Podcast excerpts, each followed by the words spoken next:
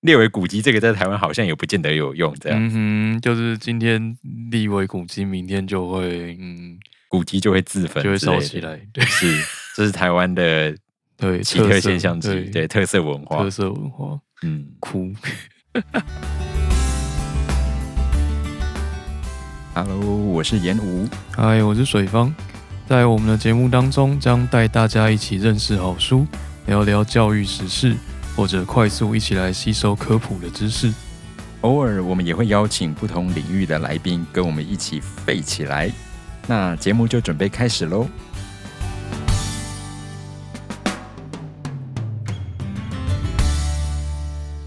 欢迎收听斜杠废青，我就废，嗨，大家安安，我是水方，我是严吴，在这边跟大家拜拜个个年，晚年这样子。呀，对，那已经开工的水方先生悲惨的水方先生，是那呃，这个过年你过得还好吗？理论上还行啦，对，理论上还行。呃，有什么特别的活动吗？家里有出去还是怎么样吗？ 家里嘛，家里一片愁云惨雾， 我个人是过得蛮开心的。 嗯，愁云惨雾又过得开心，为什么？对啊，因为我妹的我妹的狗狗死就是过世，等一下，等一下，等一下，等一下，这句话是怎么回事？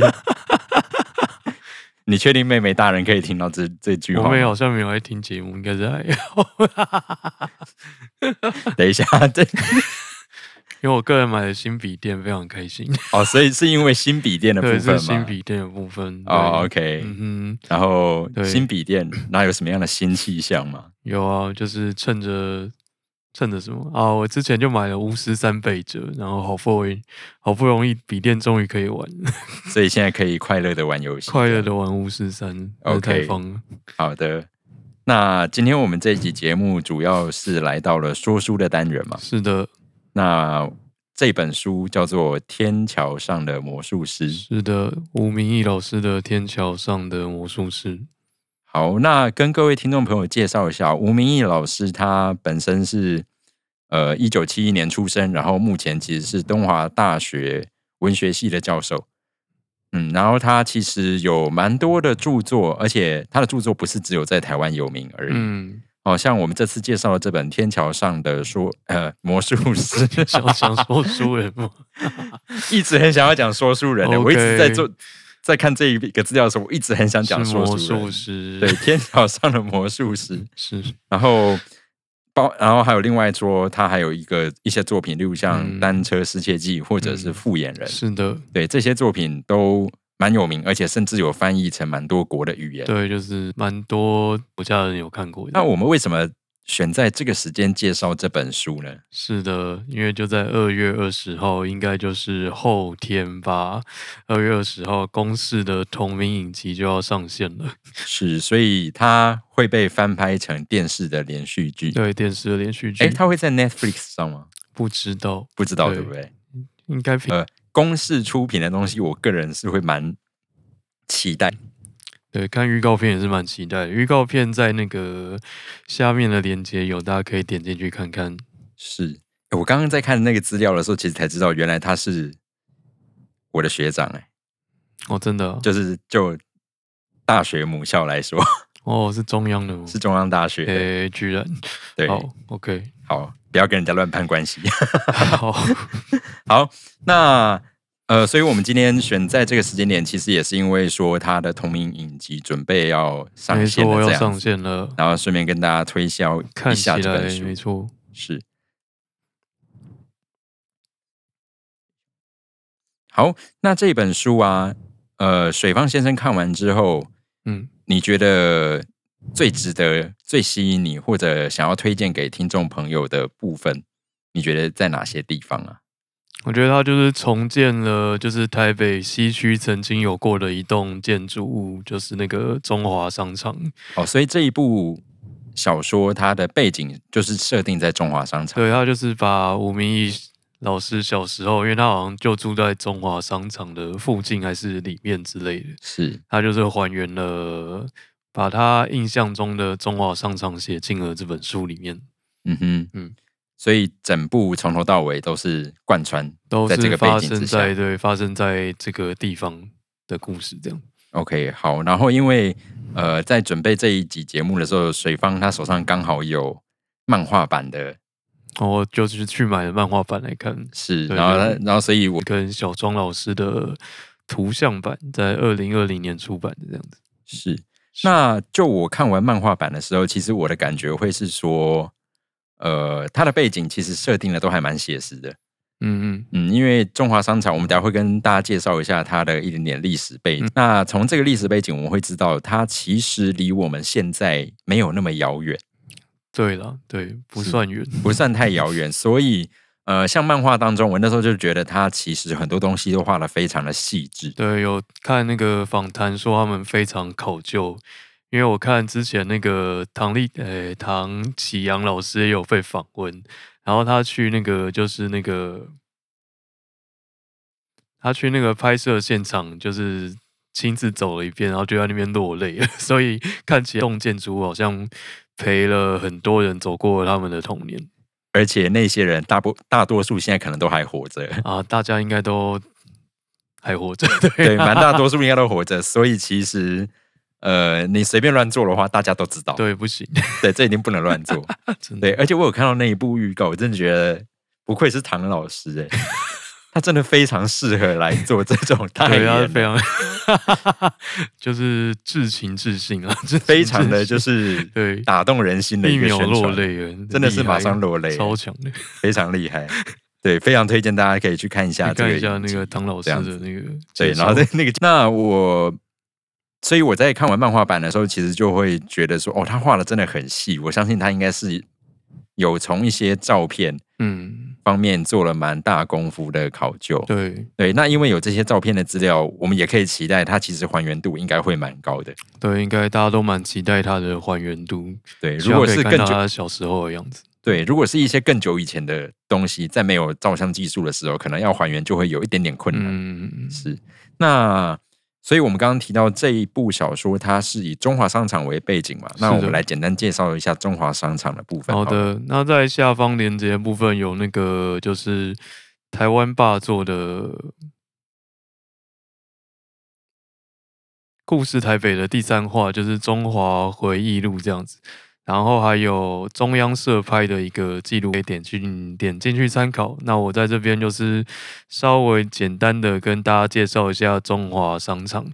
那如果你是台北的听众的话呢，中华商场它就是在大概在西门这西门的那个中华路这条路上，曾经有一个叫做中华商场的东西。所以它是在就是在现在西门的那个位置嘛，差不多的那一侧嘛。对对对对对对对，好，它就是一开始就是在清理我们台北府的西城墙，所以它那边曾经是一道城墙这样子。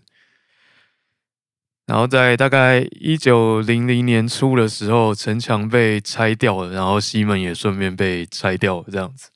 所以现在我们讲说东南西北门，嗯，好像唯一被拆掉的就只有西门嘛。听说东门在哪里了？啊你有看过东门吗？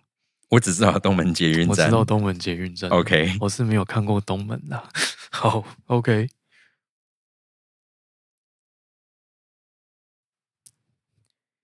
好，那拆掉之后呢，然后就继续时光继续走下去，到了一九四九年，呃，国民政府迁台这样子，然后就有一大批中国人来到台湾这样子。那因为他们很穷，然后找不到地方住啊，他们就聚集在所以当时就只是一个很多中国来的嗯哼。的，那要算 什么？呃，这就是所谓的罗汉脚， 是吗？是这样子吗？我我的历史很烂哦，你讲什么我就我信什么。台湾史很烂哦，不要、哦不要这样，我台湾史很烂。 OK，好，好我随便讲讲。 ，OK，好总之反正就是聚集了很多人，对，那那个时候的台北市警民这中华路的东侧盖了三排的简易竹造棚屋来安置他们这样子。嗯哼，那你也知道，就是如果有人住进去的话，人就会越来越多，那那边就会越来越脏乱，然后治安就会越来越差。对，然后那个时候一九到一直到一九六零年，那台北市政府决定要整顿那一区，就不能再放任他们这样乱下去。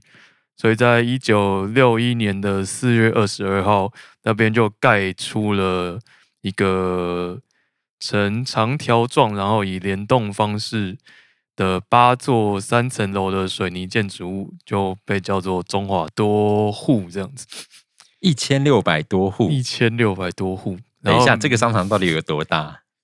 一千六百多户，这样子它每一户可以分到多大的平数啊？据说是只分得到两平啦，两平吗？嗯，两平，啊哦，嗯，两 OK 平一千六百多户，然后又有三层楼，嗯嗯嗯。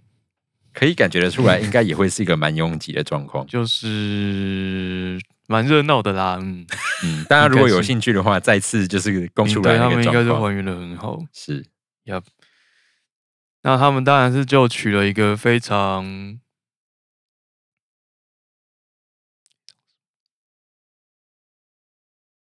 哦，他们取了来猜猜看，那八栋的名字是什么呢？嗯，你说有八栋吗？有八栋八栋。如果就我们去考究学校会取的名字的逻辑呢，大概就是忠孝仁爱信义和平， 嗯非是这常样好，吗？就是这样子，从北到南分别以忠孝仁爱、心义和平命名，真的是很棒哎、真 的是很，而且这个跟台北市的那个路嗯嗯刚嗯好是也是这样下来的，呀呀呀，是真的是，嗯，了无新意。非常的贯彻始终，有没有？ OK，太 棒了。OK，它就是一九六一年的时候建成的。那零年到一九七零年代是它的全盛时期。那因为它旁边就是日记日啊， 因为它旁边就是日治时代热闹的西门町嘛。然后它附近也有城中市场啊，还有衡阳路跟博爱路这些传统的商圈。那再加上那边就是交通的要道，所以他那边就很快的热闹了起来。那我们台湾第一间的大型百货公司第一百货也是盖在这边。 OK，那不过现在相较之下，现在还算是繁盛吗？应该是比较落寞了吧？啊，这样应该算是吧，因为因为好像听说从一九八零年代开始，那个东区就开始发展了起来，这样子。 OK，对然后因为刚刚也有说嘛，就是中华商场那边就是那么小的地方容纳了那么多户，那一样会有脏乱跟治安的问题。嗯哼，你就刚盖好的时候，可能稍微干净一下啊这样子。嗯那哦，我因为我从书里面也有看到，其实里面有蛮多种类的店嘛，对，好像就是什么都找得到的样子。你想得到的，它在那对边对很多对都有。听说什么都找得到。 OK，所以对自然而然，其实而且平数又那么小，嗯，所以其实过一段时间之后，一定又会回的回到嗯还没盖之前那种脏乱的状况，应该还是会重现。是的。好，那所以后来它怎么了？后来就是台北市政府又开始拿这边就是要做别的事啦，就是最夯的那个捷运要开始盖了。 OK，对，捷运板南线决定要开始盖，那中华商场以一个脏乱的状态，就是压，就是中华商场以一个脏乱的姿态坐落在那边，就很惹人嫌嘛。 OK，嗯，但是在不过像一当嗯时啊，你说这什么时候拆的？呃，一九九二年拆的，一九九二哦，所以是我一岁的时候嘛，啊嗯嗯 嗯是是嗯，是，是我几岁的时候，我六岁的时候，六岁的时候嘛，所以理论上六岁我们应该是都不会看过我啦，应该是看不到了。对，是嗯那不过当时在拆的时候，有了抗争之类的嘛，因为你之下听说也是有抗争啦，对，不过就是被压下来的吧。时代嘛，嗯哼哼，嗯哼，毕竟刚解严嘛。 刚解严，然后对，哎，但是我们等一下哦，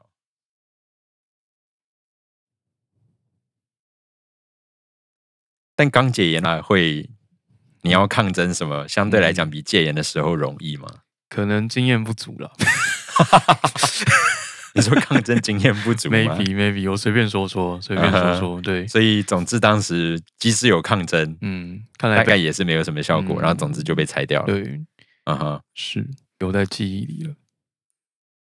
如果他再留久一点呢、我在想会不会像是我们现在那个把它列为是某种具啊有历史意义的古嗯迹之类的。嗯哼，然后呢？ 不过，不过虽然列为古籍，这个在台湾好像也不见得有用，这样。嗯哼，就是今天立为古迹，明天就会嗯古籍就会自焚，就会烧起。来， 对是，这是台湾的对，奇特特色现象之一，对特色文化特。色文化，嗯，哭，在科学上面我也找不到什么样的理由 啦。 对，对，为什么古迹要自焚呢？希望如果你知道的话，可以在底下留言。 是。好，那回到我们刚刚讲中华商场的部分啊，嗯，呃，这一部小说虽然它主轴背景是设定在中华商场嘛，是，但是它又有一个很特别的东西叫魔术师。没错，就在标题出现的那位魔术师，是，当然我们讲说在那个时期应该是有魔术师的。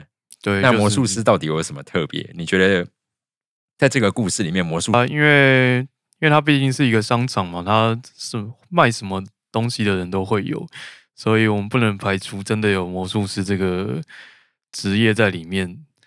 那他在这本书主要就是把这十篇短篇串起来， 他会发挥这样的功用，这样子。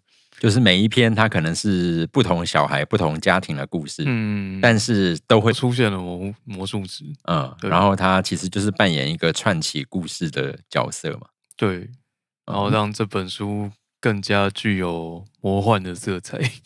是因为其实它里面也有提到，像我们所知道魔术师，大多数呃，就我们所知道的魔术师啊， 嗯，他应该都是有所谓的手法，对，或者是任何的你想得到的，像机关。当然，有的时候一些这种东西你说破就不值嗯，钱，一些障眼法之类的。是。但是里面的魔术师的台词却也有提到说，例如那个什么，大多数他的魔术可能都是有方法的，甚至小朋友会想要去买那个方法。对，然后，但我印象很深的是，他有一句台词提到说，唯独某一个戏法，嗯那是真正的魔法。吸读者的兴趣。是，然后不禁会想，那个魔术师到底他真的存在吗？嗯，嗯或者一个时空的人吗？嗯嗯嗯是。是那其实魔术师这个角色，我觉得是还蛮让人遐想的。呀呀，对，大家如果有机会去看一下的话，可以体会一下我们说的这个，对啊，也蛮期待他在影集里面的表 现，对那个魔术师到底会到底会怎么样？怎么怎么演出呢？哦没错，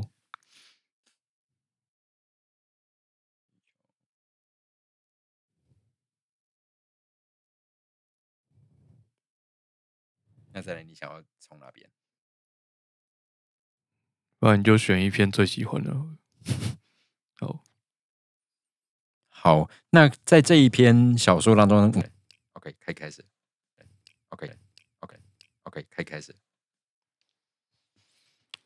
那哦我自己印象比较深那样子吧，他就是提到说王先生他开的西装店里面的阁楼上面好像住了一只猫，但那只猫不会一直出现，它会在的时候才下来找唐先生问所以顾客基本上，哦有那只猫这样子。嗯，那其他小朋友怎么会知道？那主角有一天在玩捉迷藏的时候，躲到唐先生家里面，突然看到那只猫，嗯哼对，才发现的。 ，OK，那唐先生把那只猫当做很重要的伙伴，这样子，因为他每天都会陪他一起，然后陪他他享受呃独自做衣服的下午的，也不算悠闲的时光，反正就陪他工作这样子。嗯哼，但是有一天就是消失了，他他没有下来陪唐先生做衣服，嗯哼，然后大概持续了一段，呃，可能持续了几天。那唐先生就吓到了，他就开始怒，他就把他有猫这件事告诉大家，就请大家帮他找，嗯哼，但到时候就不见了。嗯 哼，那我觉得这样的一个感觉啊，它在它整本书里面都很常出现，就是某一个你很重要的东西，在某一个瞬间突然消失在你的生命里面，然后造成你一个很严重的抹灭不掉的阴影，这样子，然后它嗯会哼陪伴你，就是陪伴你度过你的余生。那不管你怎么对这篇留下了蛮深刻的印象，那老师啊，不是， 可以啊，可以啊，没关系。好，好，那演武先生看完漫画以后，印象比较深的是哪一篇呢？篇吧。嗯，就是流光逝水吧。对，然后因为这一篇他一开始就提到说，有一个小朋友从小就非常的有做模型的天分，嗯，很会做模型。呃，然后甚至其实他在学校老师也都有发现这件事。嗯然后后来他长大之后，当然在这个天分上面就有了一些成就嘛。嗯，但某一天呢，就发现到这个小朋友他，嗯、等一下、哦，好，但某一天长大之后，嗯嗯，然后这个主角他应该是就过世了，是不是？对，对，然后他过世了之后，然后他的太太，嗯然后才请到另外一个主角到他家里面，嗯然后，嗯，有点是要另外一位主角来帮他完成这个作品的一个概念。